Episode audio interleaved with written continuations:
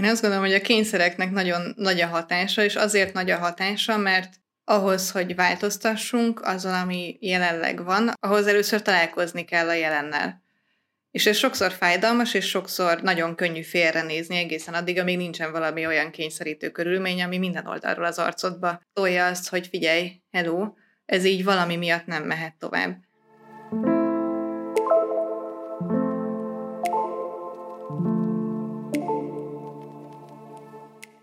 Köszöntjük kedves hallgatóinkat a mai podcaston. Péceli Gyuri vagyok, az ICG stádium ügyvezetője, tanácsadója, és mai vendégem Rózsa Tímea Ágota, alias Timi. Mondjál magadról egy pár szót, légy szíves. Szia, köszöntöm a hallgatókat is. Én pedig az ICG Integrated Consulting Group ügyvezetője vagyok, szintén tanácsadó, szervezetfejlesztéssel és vezetésfejlesztéssel foglalkozom leginkább. Hátteremet tekintve közgazdász vagyok, a Corvinusnak a vezetés és szervezés mesterszakán végeztem, és azóta itt vendégoktatóként tanítok is, illetve vannak egyéb szakmai szerepvállalásaim, például az SMT-nek, a Szervezetfejlesztők Magyarországi Társaságának vagyok elnökségi tagja, illetve aktív tagja, de majd ami még lényeges a podcast szempontjából, arról beszélgetünk. És a mai témánk egy szóval fenntarthatóság. Ugye iparvállalatoknál dolgozunk, illetve szolgáltatóvállalatoknál dolgozunk, és nyilván ez egyre inkább már közbeszéd a mai napjainkban, hogy azért eléggé sok esetben pazarló, másik oldalról fenntarthatatlan vagy környezetszennyező módon működnek ezek a vállalatok. Úgyhogy erről fogunk Timivel beszélni. Timinek ez egy szívecsücske témája, úgyhogy Timi, az első kérdésem az, hogy mit is érthetünk fenntarthatóság alatt egyáltalán most ez környezetvédelem inkább, vagy természetvédelem, vagy valami más, vagy ennek az összessége. Úgyhogy hogy látod? Én azt gondolom, hogy ez egy összetett kérdés, és a fenntarthatóság több szinten értelmezhető, tehát lehet egyéni szinten értelmezni, lehet szervezeti vagy vállalati szinten is értelmezni. Mi, amiről most beszélgetünk, az inkább a, a szervezeti, vállalati szint, illetve a gazdasággal összefüggő értelmezés. Sokféle definíciója van, azt gondolom, és talán ez a szó, hogy fenntarthatóság, ez eléggé túl is van használva. Mostanában nem is annyira felkapott, azt hiszem így hívni, és nem is biztos, hogy lefed mindent, amiről, amiről beszélni fogunk. Én azt gondolom, hogy amikor azt mondjuk, hogy fenntarthatóság, akkor beszélünk ökológiai szemléletről, beszélünk környezeti fenntarthatóságról és társadalmi fenntarthatóságról is. Arra szeretnélek kérni, hogy kicsit térjünk rá a vállalatok szintjére is, hiszen a podcastunk célja, hogy a podcastot hallgató szakemberek, gyakorló vezetők számára adjunk ötletet, inspirációkat, és nyilvánvalóan azért abba az irányba szeretnénk elmenni, hogy konkrét javaslatokhoz menjünk. Tehát mit jelent a fenntarthatóság egy kicsit még tovább boncolva a vállalatok szintjén? Arról mit tudunk mondani? Amikor a vállalatokat vagy szervezeteket vizsgáljuk ebben a kontextusban, akkor azt gondolom, hogy több aspektusból lehet közelíteni. Az egyik az az, hogy milyen környezetterhelése van egy vállalat működésének, mondjuk egy gyártóvállalatnál önmagában a, a vállalat működése milyen terheléssel jár a környezet számára, vagy mennyire veszi figyelembe a társadalmi értékeknek a teljesülését, akár az emberi jogokat is, ugye erre különböző nemzeti, nemzetközi szabályozások, elvárások vannak, hogy mi az, aminek meg kell felelni. Környezetterhelés szempontjából viszont nem csak a vállalatnak a működését vizsgáljuk, majd ebbe belemegyünk biztos részletesebben is, hanem azt is, hogy mire eljutnak mondjuk az alapanyagok a vállalathoz, meg amik aztán kikerülnek a vállalatból, azoknak milyen környezeti lábnyoma van, hogyan hatnak a, a környezetre. Szerintem itt érdemes megemlíteni azt, hogy amikor gazdasági szervezetekről gondolkodunk, akkor van egy ilyen értékteremtési háromszög, legalábbis a mi fejünkben, és azt gondoljuk, hogy a vállalatoknak teljesítenie kell valamit a tulajdonos felé, tehát a tulajdonosi értékteremtés az egyik csúcsa a háromszögnek, egészen biztosan a vevők vagy a fogyasztók is várnak valamit az adott vállalattól, tehát értéket kell teremteni a vevők számára, és azt gondolom, hogy ez a két láb, ez, ez nagyon erős a jelen gazdasági felépítésben, meg jelen gazdasági szerkezetben, viszont az, hogy a társadalom számára milyen értéket teremt egy adott szervezet vagy vállalat, arra talán most kevesebb fókusz helyeződött az elmúlt 30-40-50 évben, és azt gondolom, hogy most kezdjünk el visszafele kanyarodni, hogy ezt a lábat is erősítsük, és akkor van egy extra réteg, hogy nem elég, hogy a tulajdonosnak értéket teremt a vállalat, meg a vevőknek, és még a társadalomnak is, de tudjuk, hogy a szervezetet emberek alkotják, tehát ezek nem önállóan létező, absztrakt, elvont dolgok, hanem emberekből állnak, így az is nagyon fontos, hogy a szervezet tagjainak milyen értéket teremt a vállalat. És mi a fenntarthatóság célja? Tehát hova szeretnénk eljutni, amikor azt mondjuk, hogy fenntarthatóság? Én azt gondolom, hogy amikor erről a témáról beszélgetünk, akkor van az egész mögött egy ilyen nagyon erős feltételezés, hogy az a gazdasági, társadalmi modell, ami most jelenleg van, és ami az elmúlt évtizedekben kialakult, ez hosszú távon nem fenntartható, mert túlhasználja az erőforrásokat. És milyen hosszú távon? Ez egy nagyon jó kérdés. Éppen tegnap hallgattam egy podcastot a témában, ahol arról beszélt a, a meghívott vendég, hogy a 30-as években már olyan változások lehetnek, amiket most el sem tudunk képzelni. Ez persze kérdés, és azt gondolom, hogy egyikünk sem, vagy legalábbis mi ketten most, ahogy így rád nézek, valószínűleg nem tudjuk pontosan, hogy mi is az az időtáv, amiben gondolkodunk, de azért elég sok jel mutat arra kutatások alapján is, akár a, a klímaváltozást vizsgálva, akár társadalmi hatások szintjén, hogy az, ami most van, az nem fog nagyon sokáig, tehát akár generációkon át működni így ebben a formában, és sokan azt mondják, hogy ha most kezdünk el valamit tenni, már az is késő. Én azt gondolom, hogy azért nem mindegy, hogy tudunk-e irányt váltani, vagy sem. Igen, ez eh, nekem is egy izgalmas kérdés, hogy sok ilyet lehet hallani, hogy száguldunk a szakadék felé, és minden össze fog omlani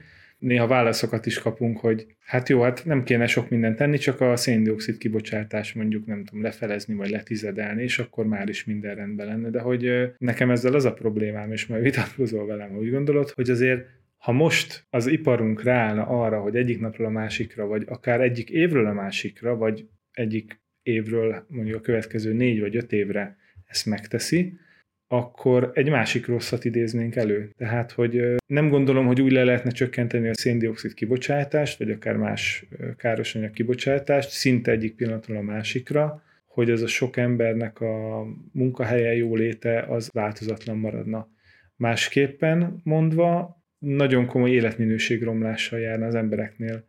Valószínűleg munkahelyek vesznének el, valószínűleg egészség is lehet, hogy rosszabb lenne, vagy a szolgáltatásokhoz való hozzáférés, és hogy én azt gondolom, hogy ez a kérdés a fenntarthatósággal, ez sokkal inkább egy ilyen optimalizálási kérdés. Hiszen, hogyha abba az irányba megyünk szélsőségesen, hogy már pedig a gazdasági berendezkedést és a jólétünket tartsuk fenn, akkor a környezetünk fog összeomlani. És ez kikényszerít egy nagyon nagy változást. Viszont, hogyha a másik irányba megyünk el, hogy száz százalékban csak a környezet és mindent szüntessünk meg, és csökkentsük ki a kibocsátásunkat, akkor én azért tartanék egy erős társadalmi összeomlástól. Tehát, hogy van, van ebben egy ilyen dilemma is szerintem. Azt várod, hogy ellent mondjak neked, de az a helyzet, hogy, hogy nagyon is egyetértek. Nem tartom elképzelhetőnek, már csak azért sem, mert ez az egész egy, egy hatalmas szemléletváltáson is alapul, vagy hogy ez is szükséges hozzá, és amit meg tudunk a, az emberekről, meg a kultúraváltásról, az azt is mondja, hogy ezek a változások nem mennek végre egyik pillanatról a másikba. Egyrészt, másrészt pedig el kéne jutni odáig, tehát túl kéne élni addig társadalmi szinten is, hogy változást tudjunk elérni. És azt gondolom, hogy átmenet nélkül nem képzelhető el. És lehet, hogy ez egy optimista forgatókönyv, amiről én most beszélek, hogy meg tud történni egy átmenet, de bennem e- ez van nagyon erősen, hogy ez egy hatalmas gazdasági változás is, társadalmi változás is, és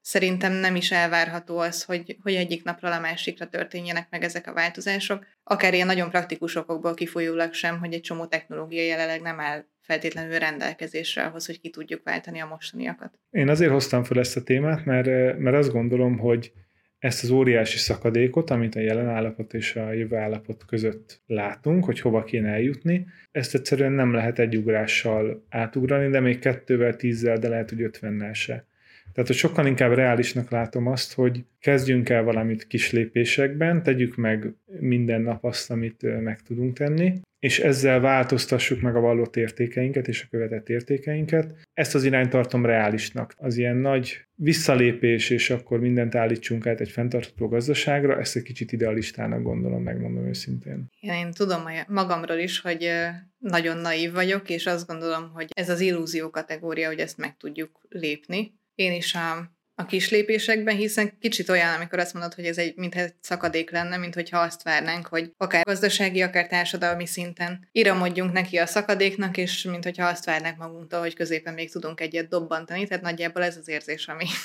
amúgy ez a kép, ami így megjelenik előttem, hogyha arra gondolok, hogy mi is az a változás, ami ahhoz kellene, hogy ezeket a folyamatokat, még ha nem is megállítjuk, de legalább le tudjuk lassítani. És a másik, ami meg azt mondatja velem, hogy nagyon is egyetértek azzal, amit mondasz, hogy ez a realista forgatókönyv, hogy kezdjük el kis lépésekben, az az, hogy a vallott és a követett értékek jelenleg szerintem nem esnek egybe. Mondok egy nagyon praktikus példát. Beszélgettem az egyik ügyfelünkkel, akinek szívügye egyébként a fenntarthatóság, tehát ők ezt belső motivációból csinálják, mert fontosnak tartják. Azt gondolom, hogy ők vannak ma Magyarországban kisebbségben, akik ezt belső motivációból csinálják, és nem, nem a jogszabályoknak való megfelelésből, meg nem azért, mert mondjuk egy anyavállalat bizonyos irányelveket előír, és ők keresik azokat a megoldásokat, hogy hogyan lehet az ő iparágban fenntarthatóan működni. És azzal találkoznak, hogy amikor kiírnak egy tendert az ő iparágukban, és ők pályáznak, akkor a pályázati feltételek között most már rendre szerepel a fenntarthatósági szempont, mérlegelni kell, hogy az adott megoldásnak milyen környezeti hatása van, ezt figyelembe veszik a pontozásnál, meg az értékelésnél, ugyanakkor azzal is találkoznak, hogy amikor elnyerik a megbízást, és felteszik a kérdést, hogy na jó, akkor az az épület, ami, amit itt meg fogunk építeni, ennek milyen legyen a szigetelése, vagy milyen legyen a fűtőrendszere, ahol jelenleg még technológiában drágább sokszor egy környezettudatos rendszernek a kiépítése, akkor azzal találkoznak, hogy bár a pályáztatásnál kiemelt szempont volt a fenntarthatóság, de valójában a megbízó mégis inkább az olcsó verziót választja, és jó esetben meg lehet győzni, hogy ettől eltérjen, és befektetésnek tekintse ezeket a költségeket, rosszabb esetben pedig nem találkoznak itt az elvárások. Igen, csak azt azért lehet egy másik irányból is nézni, hogy mondjuk én vagyok az a vállalat, aki valamit fejlesztek, beruházok, vagy valamilyen módon működök, és hogyha nekem a működésem, hogy fenntartható és környezetbarát legyen, ez drágább, ettől a szolgáltatásom drágább lesz, ettől a piacon versenyhátrányba kerülök, ad abszurdum még a legvégén esetleg a működésem is veszélybe kerül, hát akkor mit fog választani egy vezető? Tehát, hogy én ebből a szempontból meg tudom érteni ezt a cégeket, hogy ott van ennél a vállalatnál is dolgozik, gondolom sok száz ember, aki ezt a beruházást végzi, ő ezekért az emberekért felelős, és hogy nagyon nehezen fogja azt mondani, hogy azért, hogy egy kicsit kisebb legyen mondjuk a széndiokszid lábnyomunk, ezért mondjuk a versenyhátrányomból leadok, és vállalom azt, hogy esetleg hátra kerülünk. Tehát, hogy szerintem azért ez egy eléggé súlyos dilemma. És ez egy jó perspektíva még, amit behozol, hogy azért választja ezt a, a vállalkozó vagy a megbízó, mert gondoskodik az embereiről, és fontos számára az a sok száz ember, aki ott dolgozik az adott vállalatnál, de hogy ez egy másik beszélgetés is lehetne, hogy mi mozgatja még a, az ilyen jellegű döntéseket, vagy hogy egyáltalán milyen emberképpel vezetnek vállalatvezetők szervezeteket. De visszakanyarodva a fenntarthatóságra, én azt gondolom, hogy ez pont az a dilemma, ami lassúvá teszi ezt a változást, vagy megnehezíti az átbillenést afelé, hogy a vallott és a követett értékek egybeessenek, és hogy ne, ne széttartsanak hiszen itt találkozik a rövidtávú gondolkodás, vagy a rövidtávú, hát sok mindent tehetnék még mögé, rövidtávú profit, rövidtávú haszon, rövidtávú életben maradás, hogyha kicsit sarkítani akarom, és a hosszú távú gondolkodás. És amikor arról gondolkozunk tanácsadóként, hogy hogyan is tudjuk a vállalatokat támogatni abban, hogy előrelépjenek a fenntarthatóság irányába, akkor pont ezért gondolom azt, hogy itt is meg kell lennie ennek az átmenetnek. Tehát én lennék a legboldogabb, hogyha úgy ébrednénk holnap, hogy hirtelen mindenkinek ebben az országban belső motivációvá válik az, hogy a fenntarthatóságért tegyen. Várjál, az álmod az teljesült, legalábbis jó részben. Mire gondolt? Hát a gázár növekedésre. Tehát most azért nézzük meg azt, hogy hogy Magyarország gázfogyasztása az előző évekkel összehasonlítva, a 2022-es év őszén hogy alakult, ugye a gázáraknak a, a csökkentése, és hogy ez nagyon durván alatta van az előző éveknek. Tehát, hogy, hogy az látszik, hogy 15-20 százalék az olyan simán megfogható, hogy igazából csak akarni kell. Hát, hogyha, hát igen, ha innen nézzük, akkor az álmod teljesült örülnék, ha nem ilyen áron teljesült volna, mint ahogy ez teljesült, és nem is nagyon hiszem, hogy teljesült, tehát hogy szerintem itt van egy komoly kényszerhelyzet, de ha mellé mellé rakjuk azt, hogy és egyébként a 2022-es évben mennyivel magasabb volt a benzin és a gázolaj fogyasztás, mint amennyi a megelőző években volt, akkor, akkor azért kérdéses, hogy vajon mi is történik ebben, és hogy valóban mindenkinek belső motivációja keletkezett a hirtelen a fenntarthatóság irányába. Én egyébként azt gondolom, hogy a kényszerek kellenek. Tehát, és hogyha csak körbenézek a saját rokonságba, visszanéz, megyek az előző példára, volt olyan eset, ahol tényleg néhány százezer forintos beruházással, tehát ilyenek, hogy mondjuk állítsuk be az ablakokat, vagy ragasszunk már fel egy gumicsíkot az ajtóra, meg tényleg ilyen szintű dolgokkal egy, egy picike szigetelést, egy padlást részbe rakjunk be, a gázfogyasztás majdnem lefeleződött. Hogy, hogy valahol azért szerintem kell a kényszer, hogy eljöjjön a szemléletváltás, és hogy én megmondom őszintén, rosszul is éreztem magamat, mert azt mondtam, hogy a kutya fáját, tehát ezeket a beruházásokat tíz évvel ezelőtt, vagy öt évvel ezelőtt bármikor ugyanígy fillérekből meg lehetett volna csinálni. Most idézőjelben az, hogy fillérekből persze. Szóval azért a kényszerek nélkül lesz vezetői szemléletváltás, vagy nem lesz szerinted? Vagy? Én azt gondolom, hogy a kényszereknek nagyon nagy a hatása, és azért nagy a hatása, mert ahhoz, hogy változtassunk azon, ami jelenleg van, ahhoz először találkozni kell a jelennel. És ez sokszor fájdalmas, és sokszor nagyon könnyű félrenézni egészen addig, amíg nincsen valami olyan kényszerítő körülmény, ami minden oldalról az arcodba tolja azt, hogy figyelj, hello, ez így valami miatt nem mehet tovább. És ez a kevésbé léleksimogató része a dolognak, hogy, hogy szembe kell nézni azzal, hogy ami van, az hosszú távon fog működni, vagy nem fog működni, illetve hogy kinek-kinek a szerintem az is nagyon fontos, hogy az értékrendje erre viszi, de hogy továbbra sem gondolom még, hogy a fenntarthatóság országa lettünk azért, mert sikerült visszafogni a gázfogyasztást itt a, a tavalyi évben mindenféle külső körülmények hatására, és éppen azért a realitások talaján, amikor arról beszélgetünk tanácsadóként, hogy miben tudjuk igazán támogatni a, a szervezeteket abban, hogy legalább elinduljanak ezen az úton, a racionalitást, az üzleti racionalitást is figyelembe véve, akkor azt gondolom, hogy jelenleg az egyik legnagyobb támogatás az az lehet, hogy megtalálják azokat a megoldásokat, amik nem csak hogy közelebb állnak az ökológiai szemlélethez, de vagy olcsóbbak, mint a jelenlegi megoldások, vagy bármilyen más aspektusból hozzájárulnak a gazdasági eredményhez is. Én azért továbbra is azt gondolom, hogy a kényszerek fontosak, Nyilván ez lehet külső kényszer, de mondjuk azt is egy kényszernek látom be, hogy a vállalatok azért költség csökkentésre törekednek alapvetően, vagy profit maximalizálásra, ahogy tetszik, és hogyha sikerül olyan megoldásokat találni, ami mondjuk a költségszinten is javít, és a kényszereket is enyhíti, akkor, akkor az lett igazából a jackpot. És én továbbra is azt mondom, hogy ha itt a társadalmi közegünkben tényleg ilyen apróságok, most itt a gázfogyasztásról beszéltünk, de valószínűleg sok más is lenne. Ilyen nagy, mérhető és látható felhasználás csökkenést tud jelenteni, akkor én teljesen biztos vagyok benne, hogy a vállalatoknál is ugyanez megtalálható, hiszen azok az emberek, akik otthon eddig mondjuk elnézték azt a többlet 15-20%-os fogyasztást, ugyanők dolgoznak a vállalatoknál is, és hogy miért ne néznék el ott is ezeket ebből a szempontból szerintem maga a szemléletmód, a, a vállalati kultúra az, az, az rendkívül fontos, de hát azért vannak még más utak is szerintem, vagy vannak más utak? Én azt gondolom, hogy vannak más utak, de a,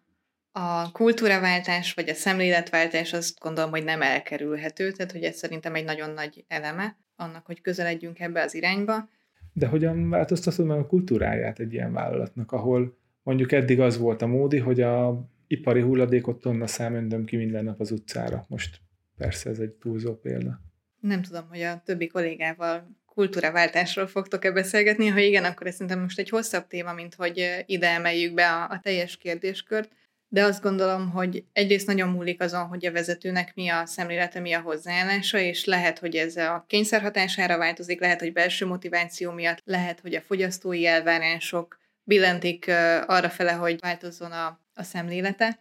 de egyrészt nagyon fontos az, hogy a vezető mit képvisel, és hogy ő komolyan elkötelezette bármilyen irányban, most nem csak a fenntarthatóságról beszélünk, hanem akármilyen szervezeti változásról beszélünk, az, hogy a vezető példát mutat, és nem csak a szavak szintjén, de a tettek szintjén is mutatja az, hogy számára fontos az irány, azt gondolom, hogy ez nagyon meghatározó. Tehát mondjuk ilyen vállalati éves KPI kitűzésekbe, bónuszokba jó, hogyha ezek belekerülnek, vagy, vagy ez már túl materializált? Én azt gondolom, hogy A szervezetek azok ilyen összetett állatok, mert hogy attól, hogy a vezető akar valamit, még nem lesz úgy, ahogy a vezető akarja. Ezzel viszonylag gyakran találkozunk a mindennapokban, és igen, kellenek nagyon ezek a támogató struktúránk, amik arra mozdítják a szervezetet, hogy ne csak a vezető gondolkozzon abban, hogy mi az új irány, és hogy mit lehet ezért tenni, hanem hogy valahogy elkötelezze tegyék a szervezetnek a többi tagjait, a munkatársakat, akár a legalacsonyabb munkavállalói szinten is. A másik pedig a támogató struktúrák mellett, hogyha a kultúrába belefér az, hogy teret adnak az alulról építkező kezdeményezéseknek, vagy az alulról jövő ötleteknek, hiszen nagyon sokszor azok látják azt, hogy mi is történik a vállalatban, akik a konkrét folyamatokban dolgoznak. Tehát akik ott állnak a gyártósor mellett, akik az adott szolgáltatásnak a panaszait kezelik mondjuk az ügyfeleknél, akik tényleg a tűz közelben vannak, és nagyon sokszor ezek az emberek észlelik azt, hogy hát amit a mindennapokban csinálunk, az nem feltétlenül az az irány, amit én magánemberként egyébként szívesen csinálnék, vagy amit otthon csinálnék, és addig, amíg a felelősségvállalás az nem jelenik meg, és egyben nem párosul egy felhatalmazással, addig szerintem nagyon nehéz lesz azt elérni, hogy a szervezet egészét áthassa bármiféle törekvés. Igen, tehát amit mondasz, az azt jelenti, hogy ha Magyarországon nem változik meg gyökeresen a vezetési stílus, vezetési kultúra, akkor fenntarthatóság sem fog eljönni? Szerintem nem ennyire fekete vagy fehér. Azt gondolom, hogy a szervezetek vagy a vállalatok tudnak lépéseket tenni a fenntarthatóság irányába, akkor is, hogyha ez nem következik be. Ugyanakkor ez egy uh, ilyen sokszorozó tényezőként jelenik meg. Ugye szokták azt mondani, hogy a növekedés az exponenciális, és azt gondolom, hogy, hogy itt is, hogyha meg tud történni a szemléletváltás, és nem a vezetői réteg küzd így vagy úgy adminisztratíve vagy a valóságban ezzel az ügyel, hanem, hanem ténylegesen bevonják a kollégánkat, akkor egyrészt sokkal életszerűbb ötletek és javaslatok születhetnek, másrészt pedig talán egyszerűbb is ezeket a változásokat előrevinni. Tehát akkor az egyik javaslatunk az, hogy egy fenntarthatósági mozgalmat indítsunk a kollégáink körében, és erre hatalmazzuk fel őket, és aztán az innen jövő elképzeléseket pedig támogassuk, karoljuk fel. Így is lehet mondani, és azt gondolom, hogy talán annyira nem is életidegen, mert azért te is, meg én is elég sok gyártóüzemben fordulunk meg, és találkozunk ötletládákkal. Az egy másik kérdés, hogy rendszeresen jönnek hozzánk olyan megkeresések, hogy mit lehet azért tenni, hogy ezek az ötletládák valóban működjenek, és hogy tényleg a, a kollégák hozzájáruljanak releváns és értékes ötletekkel a, a szervezetnek a működéséhez. De hát azért, ha őszinték vagyunk magunkkal, ilyenkor oda szoktunk kiukadni, hogy milyen az a vezetői kultúra, ami támogatja azt, hogy ezek az ötletek valóban megvalósuljanak, vagy amennyiben valami miatt nem lehet őket megvalósítani, akkor legalább visszajelzést kapjon a kolléga a saját javaslatára. Így van. Nekem egyébként egy másik téma is eszembe jut, hogyha már ilyen konkrét javaslatoknál tartunk, ez pedig a karbantartás, karbantarthatóság. Én azt gondolom, hogy bármi, amit használunk, minél tovább tudjuk használni, minél később kell kidobni, az annál jobb, mert annál kevesebb hulladékot jelent, és ezzel együtt annál kevesebb beépített alkatrészt, vagy akár nem optimálisan elköltött emberi erőforrás munkát jelent. Szerintem az is egy jó irány, és egyébként az Európai Unióban is megjelentek már ezek a törekvések, hogy mondjuk a mosógépeknél vagy a nagy háztartási gépeknél olyan konstrukciókat várnak el a gyártóktól, amik könnyen javíthatóak, de azt gondolom, hogy ezzel még majd tovább lehet menni, illetve az a gyakorlat, amit én a vállalatoknál tapasztalok, hogy mondjuk hogyan tartják karban a gépeiket, berendezéseiket, abban is nagyon nagy lehetőségek vannak, hiszen egy hagyományos hibáig üzemelő vállalatnál, ahol tényleg akkor hívjuk a karbantartót, ha tönkrement a gép, ott rengeteg járulékos hatás, veszteség, kicserélendő alkatrész lehet. Még egy olyan vállalatnál, ahol sikerül előre jelezni a hibát, és még akkor kiavítani, amikor mondjuk nem tettünk túl sok mindent az elromlott géprész, akkor azért azzal sokat lehet spórolni. Úgyhogy bátorítom a cégeket, hogy, hogy nézzenek rá ebből a szempontból is a fenntarthatóságukra. Illetve azért egy másik kérdés is felmerül bennem. Tudjuk azt, hogy Magyarországon vagyunk, és tudjuk azt, hogy Magyarországon azért a vállalatok nagy része az inkább végrehajtó jellegű, tehát hogy megérkezik kintről a külföldről a termékkonstrukció, abban nagyon beleszólás nincsen, és hogy azt kell itthon végrehajtani, vagy azt a feladatot kell itthon végrehajtani. Tehát, hogy mit lehet tenni még azért egy ilyen környezetben az eddig elhangzottakon túl? Igen, amit mondasz, az valóban így van, hogy kevesen vannak olyan kivételes helyzetben, hogy a teljes termékfejlesztés vagy a termékdizájn is itt történik Magyarországon, és nagyon gyakran ugye ha van is itt termékfejlesztés, akkor az inkább a gyárthatóságról szól, és nem, nem az alapterméknek a megálmodásáról, kitalálásáról és megalkotásáról. Ezzel együtt is azért nem elvetendő, hogy a, az anyavállalatok is szeretik, hogyha a tulajdonosi értéket növeli a, a leányvállalat, tehát hogyha vannak olyan ötletek, javaslatok, amik gazdasági eredményt hoznak, akkor azért attól ritkán zárkóznak el. Ez így a zárójeles megjegyzés. De ugye a, ilyenkor mindig azt érdemes végig gondolni a vállalat vezetésének, hogy mi az, ami az ő kontrolljukon belül van, mi az, ami az ő kezükben van, mi az, amire van ráhatásuk, akár ez lehet a, a supply chainben egy beszállítónak a kiválasztása, vagy beszállítófejlesztés, lehet a belső logisztikának a megszervezése, ez lehet a vevők felé a kiszállításnak a megszervezése, itt gondolhatunk akár az útvonal optimalizálásra is, tehát hogy ez egy egészen tág spektrum, ami mozognak ezek a megoldások, és akkor ha maradunk mondjuk egy gyáron vagy egy üzemen belül, akkor ott az is kérdés, hogy mit csinál a, az üzem a hulladékkal, ami ott keletkezik. Egyáltalán olyan anyagokat használnak-e, és olyan anyagokat tudnak-e beszerezni nyersanyagként vagy alapanyagként, ami újrahasznosítható. Erre is szervezete válogatja, hogy mennyi ráhatása van a leányvállalatnak, és a másik pedig, hogy hogyan kezelik a megtermelt hulladékot, mit kezdenek vele, lehet azt esetleg újraértékesíteni valamilyen formában, vagy akár házon belül újra feldolgozni. Erről egyébként egy tök jó példa jutott eszembe, tehát amikor arról beszélt, hogy milyen lehetőségei vannak egy vállalatnak, akkor így majd, hogy nem a lelki szemeim előtt kirajzolódott az, hogy lean, hiszen hát a leannek ugye mi az alap gondolata, hogy a veszteségeinket csökkentjük. És hogyha a veszteségeinket csökkentjük, akkor várhatóan a káros kibocsátásunk, felhasználásunk is csökkenni fog.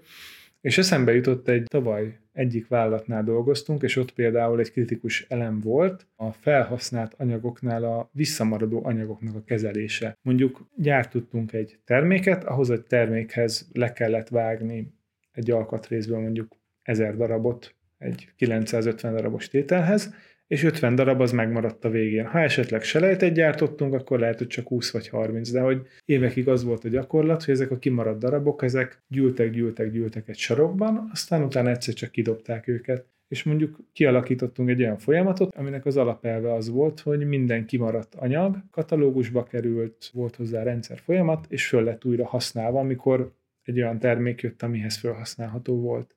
és ezáltal mondjuk a vállalatnak a hulladék mennyisége azért drámaian csökkent, és nyilván ezzel a környezetterhelés is. A te egy példádról nekem ugye két példa jutott eszembe. Az egyik az az, ami azt gondolom, hogy szintén a lean-nek az egyik alapja, hogy mennyire érdemes láthatóvá tenni a hulladék mennyiséget, illetve annak az értékét. Dolgoztunk egy gyártóvállalatnál, ahol az egyik sarokban, ahogy te is mondod, gyűlt a, a hulladék, ez fém hulladék forgácsoló üzemről van szó, gyűlt a fém hulladék, azt néha, amikor már nagyon tele volt a sarok, akkor kiürítették, elvitték, kezelték megfelelően, szabályozásnak megfelelően,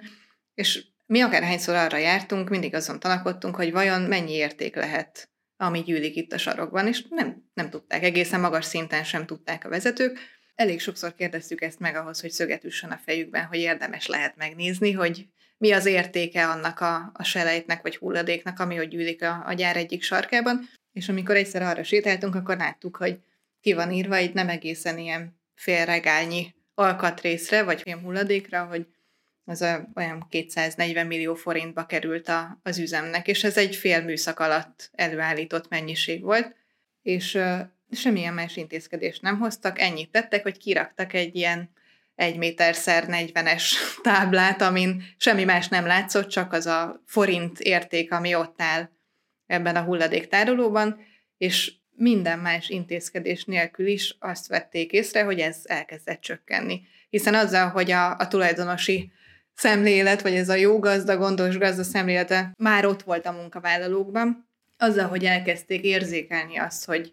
hogy mi a következménye a selejtgyártásnak, hogy ez nem csak egy technikai valami, ami a folyamat végén kipottyan, és vagy jó lesz, vagy nem, hanem valós értéke van, és volt mihez viszonyítaniuk, onnantól elkezdtek jobban odafigyelni. A másik példa az egy olyan szervezetnél esett meg, akik alapból jó helyzetben voltak azzal, hogy egy megújuló alapanyagot, fát építettek be a, a termékükbe, viszont azért keletkezett jelentős fahulladék a, a gyártás során, és ők az, annak keresték az útját, módját, hogy mit lehet ezzel a hulladékkal úgy kezdeni, hogy az valójában egyrészt eredményt hozzon, gazdasági eredményt hozzon a szervezetnek, másrészt pedig, hogy valami jó célt szolgáljon, és a saját folyamataiknak a módosításával egy részét vissza tudták forgatni, tehát házon belül újra tudtak hasznosítani a fahulladékból. Egy részét újra értékesítették egy feldolgozó üzemnek, ahol aztán briketként értékesítették tovább, és egy másik részét viszonylag kis százalék maradt házon belül, amivel nem tudtak mit kezdeni, ezt pedig ilyen szociális tűzifaként a munkatársaknak osztották ki, vagy adták ki, és azért itt is megmutatkozik az, hogy mit gondol a vállalat a saját munkatársairól vagy embereiről, van-e benne ez a gondoskodó szemlélet, amiről már korábban beszéltünk. Ezzel, hogy ők újra gondolták ezt a hulladékkezelési kérdést, ezzel 97%-át spórolták meg a fa hulladékuknak. Egyébként nekem is egy csomó példa eszembe jutott erről. Egy másik vállalatnál ugyanezt féldisznókkal csinálták, ez fusipari vállalat volt, és de visszatérve ilyen karbantartás közelibb témára, mondjuk az egyik vállalatnál az egyik nagyon jó szakember, ő mindig azt mondja el, hogy uraim, egy deciliter hidraulika olaj, egy köbméter vizet szennyez el örökre. És hogyha benézzünk a gépek alá, és látjuk, hogy ott mi folyik mindenhol, akkor gondolkozunk el, hogy mit művelünk a környezettel. Tehát, hogy ilyen, ilyen egyszerű üzeneteknek a mantrázása, tudatosítása szerintem óriási kultúra formáló hatással bír, és hogy ezekre tényleg lehet támaszkodni. Illetve egy másik dolog is eszembe jutott, amit látunk a cégeknél nagyon sokat, ez pedig a úgynevezett mai fiatalok. Azt látjuk, hogy a 20-as éveikben járó dolgozóknál sokkal nagyobb az érzékenység ezekre a témákra, mint esetleg az idősebb kollégáknál, sőt, nagyon sokan a cégekre úgy néznek, hogy ha ez a cég ez nem tesz kellőképpen a környezetért, meg a fenntarthatóságért, én nem is akarok oda menni dolgozni. Te tapasztalsz ilyeneket? Én tapasztalok uh, saját ismerősi körben is, ügyfelekkel beszélgetve is. Vannak ilyen megrázó személyes történetek is, amikor ügyfelekkel beszélgetek a, a fenntarthatóságról, amikor azt mondja az egyik ügyfél, hogy őt akkor vágta arcon a valóság, amikor megkérdezte tőle a fia a vacsora asztalnál, hogy és apa milyen érzés az utolsó generációnak lenni, aki még öreg korában fog meghalni, vagy hogy így az idős korban fog meghalni. Tehát vannak azért ilyen elég erős mondások,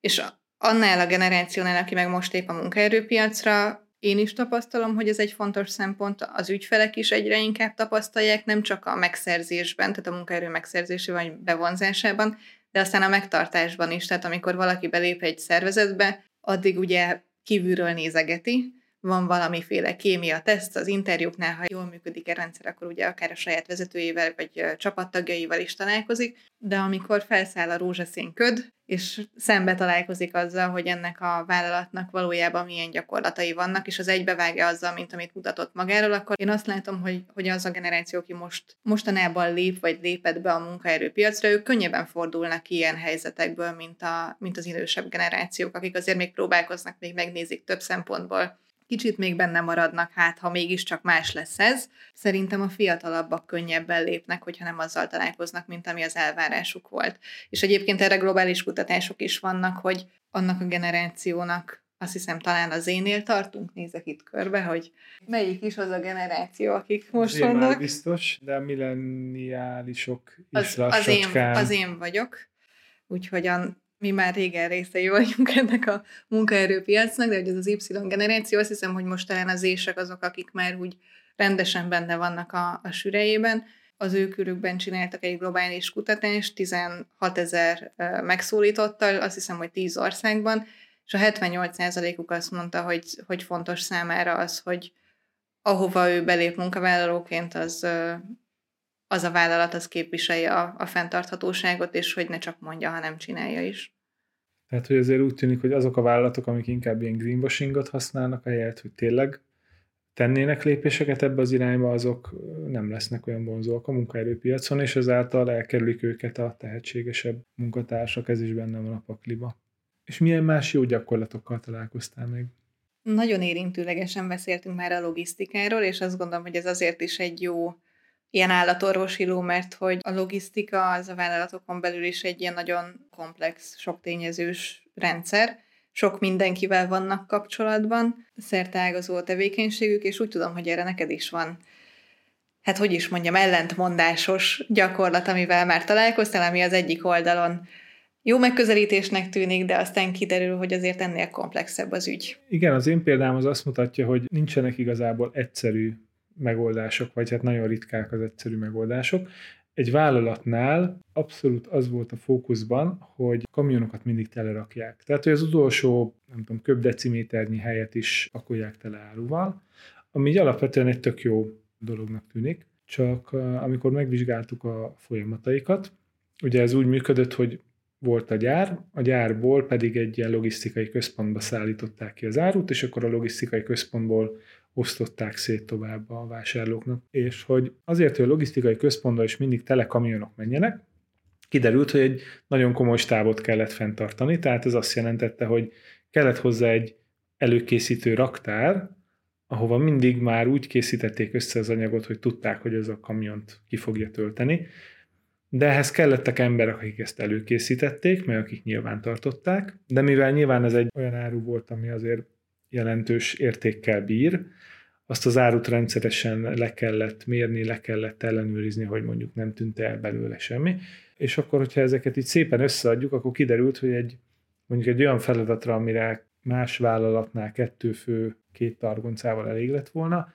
itt szükség volt egy 8-9 fős műszakonkénti állományra, műszakvezetővel, adminisztrátorral. És hogy az egyik oldalon persze sikerült fogni meg költséget, illetve környezetterhelést azzal, hogy a kamion az mindig 100%-a tele volt, de a másik oldalon ennek az ára szerintem elfogadhatatlanul magas volt, hiszen ő nekik munkahelyet, tiszta ruhát, klimatizált környezetet, hűtést, fűtést, minden egyebet kellett biztosítani, aminek a környezetterhelése biztos, hogy a végén sokkal nagyobb volt, mint hogyha az a kamion az mondjuk néha csak 96%-ig megpakolva ment volna ki. Ez, ezt a példát csak azért hoztam, mert szerintem a fenntarthatóság az egy, az egy olyan téma, amit szinte biztos, hogy nem lehet egyszerűen nézni, hanem mindig meg kell nézni a kölcsönhatásokat is. És egy másik példám, hogy a karbantartásról beszéltem, ez egy ilyen totál technikai témának tűnik, hogy igen, ha a karbantartásban majd más technikák és technológiák lesznek, akkor biztos jobban fog működni. Ezzel szemben mondjuk nekem az a tapasztalatom, hogy egy vállalat karbantartása alapvetően attól függ egyrészt, hogy a karbantartás és a karbantartás vezető mit gondol arról, hogy nekik mi a feladatuk, A. megjavítani azt a gépet, ami elromlott, B. megelőzni a hibákat, és hogy ne is romoljon el semmi, a másik tényező, ami múlik, az az, hogy mondjuk a termelés mit gondol magáról, hogy A, nekem semmi közöm a karbantartáshoz, arra való a karbantartó szervezet, hogy ők oldják meg, B, én, mint termelési szervezet felelős vagyok azért, hogy a gépeim jól működjenek, illetve hogy ez a két osztály mondjuk minimum mit gondol az egymással való kapcsolatról. Ami egy abszolút nem műszaki jellegű kérdés, mégis ezek a tényezők határozzák meg döntően azt, hogy végső soron a karbantartás hogy fog működni.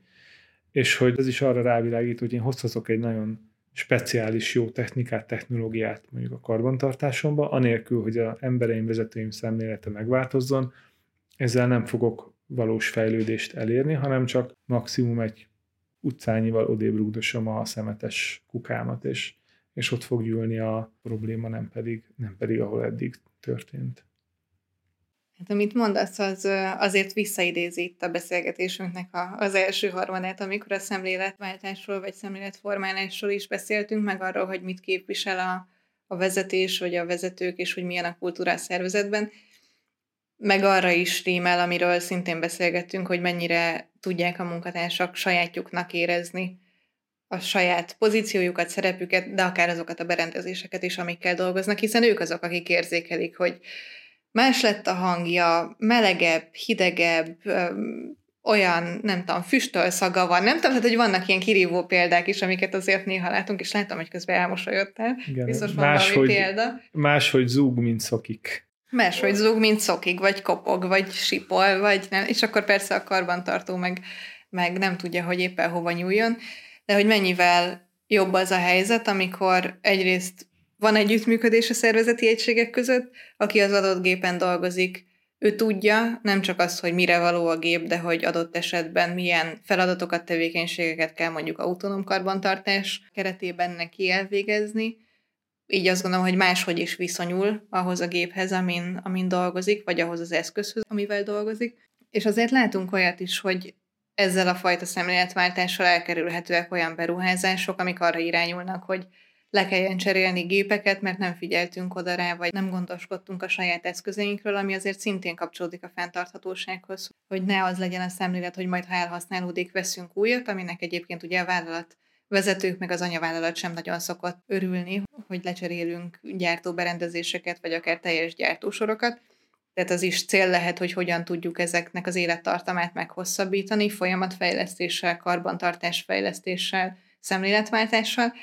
és hát a másik, hogyha már valóban elkerülhetetlen a, a beszerzés, akkor lehet-e okos capex tervezést végrehajtani, tehát tudjuk-e azt figyelembe venni, hogy olyan berendezéseket vásároljunk, vagy olyan beruházásaink legyenek, amik a fenntarthatósági szempontokat is figyelembe veszik, mondjuk egy gép esetében, vagy berendezés esetében, amit te is mondtál, hogy javítható legyen, és hogy könnyen javítható legyen. Igen, a beruházások elkerülése kapcsán én szoktam mondani, hogy nincs olyan, hogy öreg gép olyan van, hogy rosszul karban tartott gép. Tehát, hogy attól, hogy egy gép az öreg meg régi, az nem jelenti azt, hogy cserére érett. Azért érett cserére, mert mondjuk lehet, hogy nem figyeltünk rá eléggé, és már nem képes arra, amit elvárunk tőle. Jó karbantartással mondjuk nagyon komoly beruházások elkerülhetők,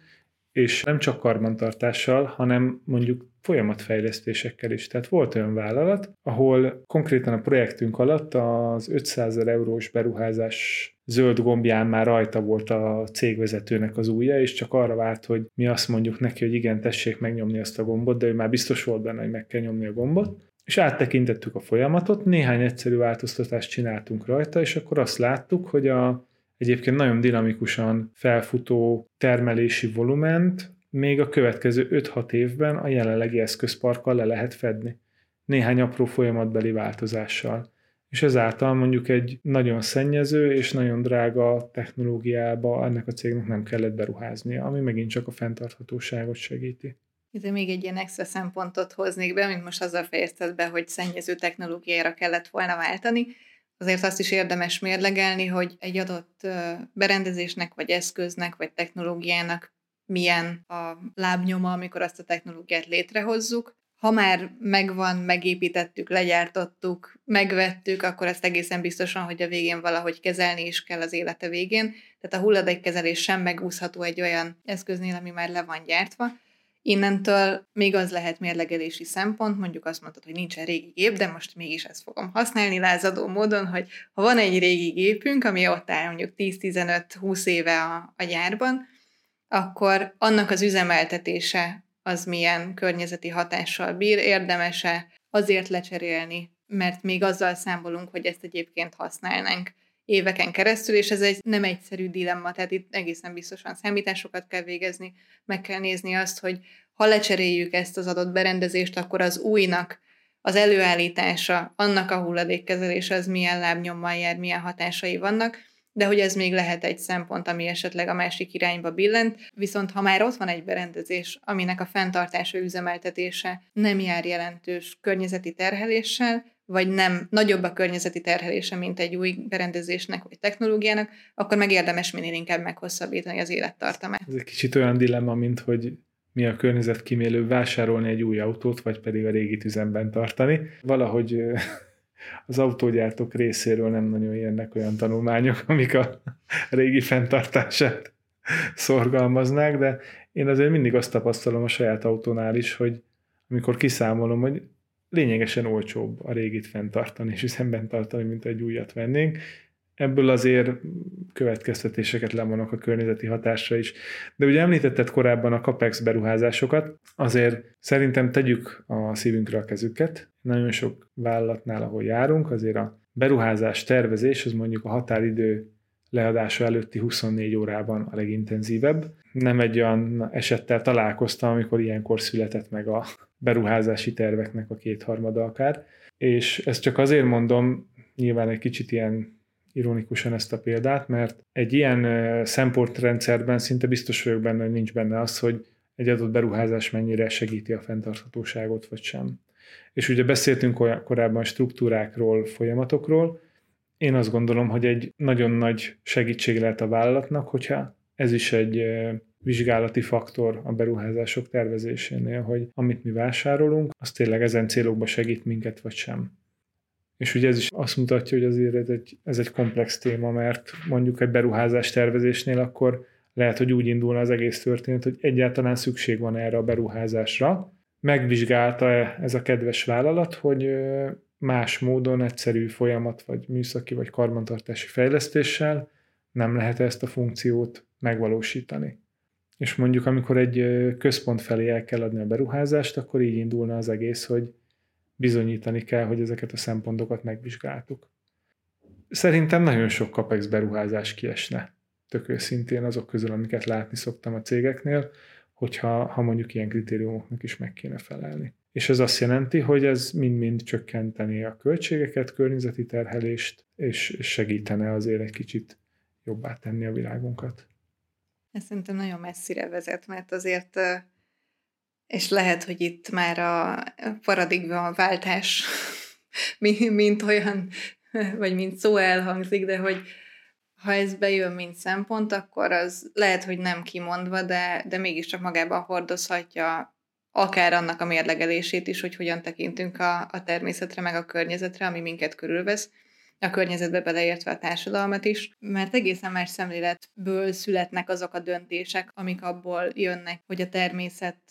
az egy erőforrásos láda, amit mi használunk, és amire támaszkodhatunk, és ami itt van, és amit élvezünk, és csak bele kell nyúlni, és kivesszük, ami ott van vagy hogyha magunkat, netán a szervezetünket, vállalatunkat is a részének tekintjük ennek, ennek az ökoszisztémának, vagy körforgásnak. Szerintem ez egy nagyon messzire vezető gondolat, és azt gondolom, hogy, hogy itt van egy igazi szemléletváltás, amit, amivel én nem nagyon találkozok még a vállalatoknál, de hogy egészen más minőségű döntések születhetnek meg, azt feltételezem, hogyha másképpen tekintünk arra, hogy a, a természet vagy a környezet, ahonnan nagyon sok erőforrást merítünk, az, ez egy adottság, vagy ez valami, ami ránk is kihat. Tehát, hogy nem csak ő függ tőlünk, hanem mi is függünk tőle, és hogy itt azért elég erős kölcsönhatások vannak, ez is mutatja azért azt a komplexitást, hogy nem lehet, vagy nem érdemes egy-egy témára szegregáltan koncentrálni, hanem, hanem rendszer szemléletben kell ehhez az egészhez hozzányúlni. Nagyon sok témát érintettünk, és szerintem sok olyan gyakorlati példát, esetet, tippet hoztunk föl, ami egy vállalatnál dolgozó vezető hatáskörében végrehajtható, megvalósítható. Itt ugye beszéltünk vállalati kultúra formálásról, beszéltünk karbantartásról, karbantarthatóságról, logisztikáról, beszéltünk beruházásokról, folyamatfejlesztésről, kicsit hulladékkezelésről. Mindegyik téma kapcsán szerintem az a fontos, hogy ezeket komplexen kell kezelni. Tehát, hogy nem tudjuk azt megtenni, hogy kiragadunk egy pontot, és arra ráfókuszálunk, és ezzel minden meg van oldva, nem lehet, hogy ott akkor sikereket érünk el, de mellette máshova áttesszük a problémát. Hogy azért